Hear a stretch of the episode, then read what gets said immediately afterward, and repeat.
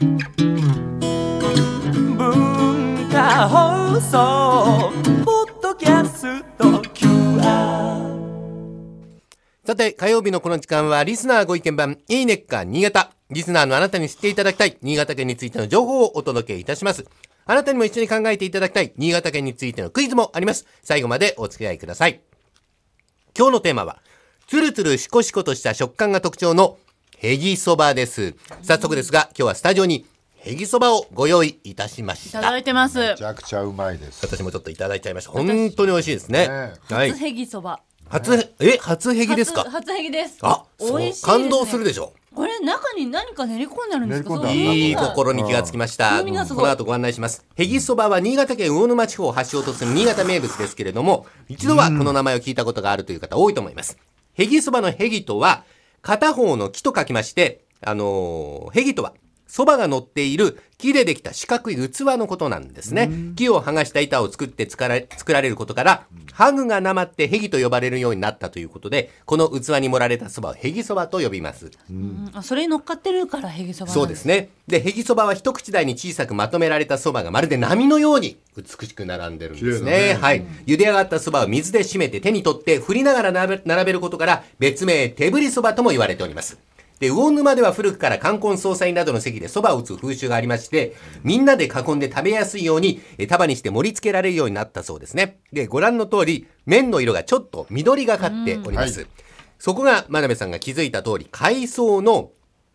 ふのりの色なんですね。ふのりをそばのつなぎに使うのが新潟のへぎそばの一番の特徴です、うん、一般的にそば粉のつなぎには山芋や卵白などが使われることが多いんですが、なぜ新潟ではふのりが使われているのか、うん、魚沼地方の十日町や小千谷市、古くから知られる織物の名産地で織物の糸ののり付けにふのりが利用されておりました、はい、で、ある時そば粉の中にうっかりふのりを落としたところ、うん、これが美味しいと。で、一説にはこれがへぎそば誕生のいきさつとされております。江戸時代の終わり頃にはこの地方でふのりをつなぎとしたそばが食べられていたという記述もあるそうなんですね。ヘルシーですね、はい、ふのり、ふのり入りのそばは滑らかな舌触りがあってシコシコの歯ごたえでつるりとした喉越し、独特の食感楽しめます。それからふのり、コレステロールや中性脂肪を減らすとも言われておりまして、ヘルシーな食材としても注目されております。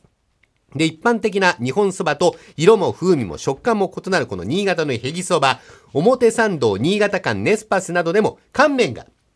手に入りますけれども、うん、今は秋、そう新そばのシーズンですよ ね, いいですね。じゅうがつじゅうしちにちからじゅうくにちにだいにじゅっかい日本そば博覧会が新発田市、新潟県の新発田市で開催されます、はい、全国のそばが一堂に会するイベント。この秋はぜひ新潟県へ足を運んで引きたて、打ちたて、茹でたてのそばを楽しんでみてください。本当美味しいです。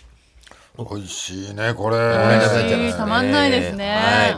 それではクイズです。へぎそばのふるさと魚沼地方の伝統の織物に関するクイズ。国の重要無形文化財に指定されている小千谷縮や越後上布など魚沼地方は昔から織物の町として高い技術が継承されてきております。ここで問題。こちらでは丹精込めて織り上げた反物の仕上げにある工程が行われるんですね。反物をどうするのか、えー、この工程を行いますと反物の柄が鮮やかになると言われております。この地方の気候、新潟ならではの気候に関係があります。自然の力を使って仕上げるやり方とは何でしょうか。大竹さんからお答えを聞いていきましょ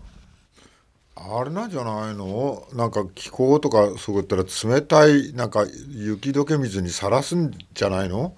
どっかでなんか、まあ、そのたものかどうか知らないけど見たような気がするんですが、はい、あ、違うでしょう。雪解け水でいいんですか。雪解け水が谷がなんつうの、まあ雪だと思うけどね。え、な、何雪、何その言い方ん、井戸水、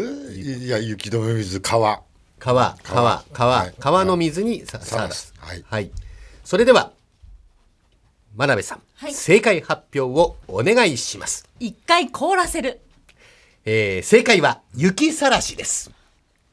雪さらし、雪の冬の晴れた日にまっさらな雪の上に反物を広げて太陽の光にさらすと、うん、こうすることで生地についた汚れや糊が落ちるほか、糸の原料に使われる植物で麻の一種チョマの色が取れて真っ白になるそうなんですね。お前何つった、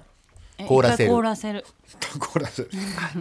雪の上に敷いて日光を浴びさせるということですね。えー、太陽の熱で雪が溶けて水蒸気になるときにオゾンが発生して植物性繊維を殺菌漂白する、いわば天然のお洗濯なんです。長年着用した着物の汚れも雪にさらすと不思議と綺麗に落ちるそうなんですね。雪さらしいっしゅうかんからとおかほど行われまして、そんなにさらすの？はい、えー、魚沼の春の風物として江戸時代から続く雪国ならではの光景ということですね。もうちょっとだったね。はい、